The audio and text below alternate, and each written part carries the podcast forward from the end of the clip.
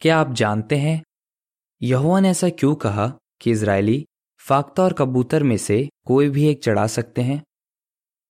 मूसा के कानून में फाख्ता और कबूतर का ज़िक्र हमेशा साथ में हुआ है। इसराइलियों से कहा गया था कि वो दोनों चिड़ियों में से किसी भी एक की बलि चढ़ा सकते हैं।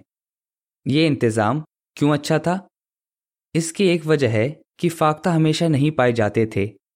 क्यों? फाख्ता प्रवासी पक्षी होते हैं। वो सिर्फ़ गर्मियों में इसराइल देश में रहते हैं।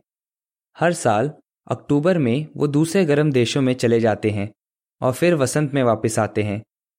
इस वजह से इसराइलियों के लिए सर्दियों में फाख्ता की बलि चढ़ाना मुश्किल था। लेकिन जहाँ तक कबूतरों की बात है, वो प्रवासी पक्षी नहीं होते। इसलिए वो साल भर इसराइल में पाए जाते थे। इसके अलावा, लोग कबूतरों को पालते थे।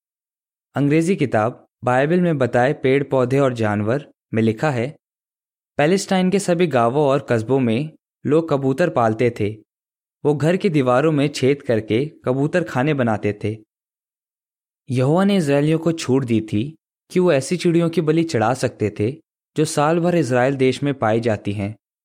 इस तरह उसने दिखाया कि वो प्यार करने वाला और लिहाज करने वाला परमेश्वर है। लेख समाप्त।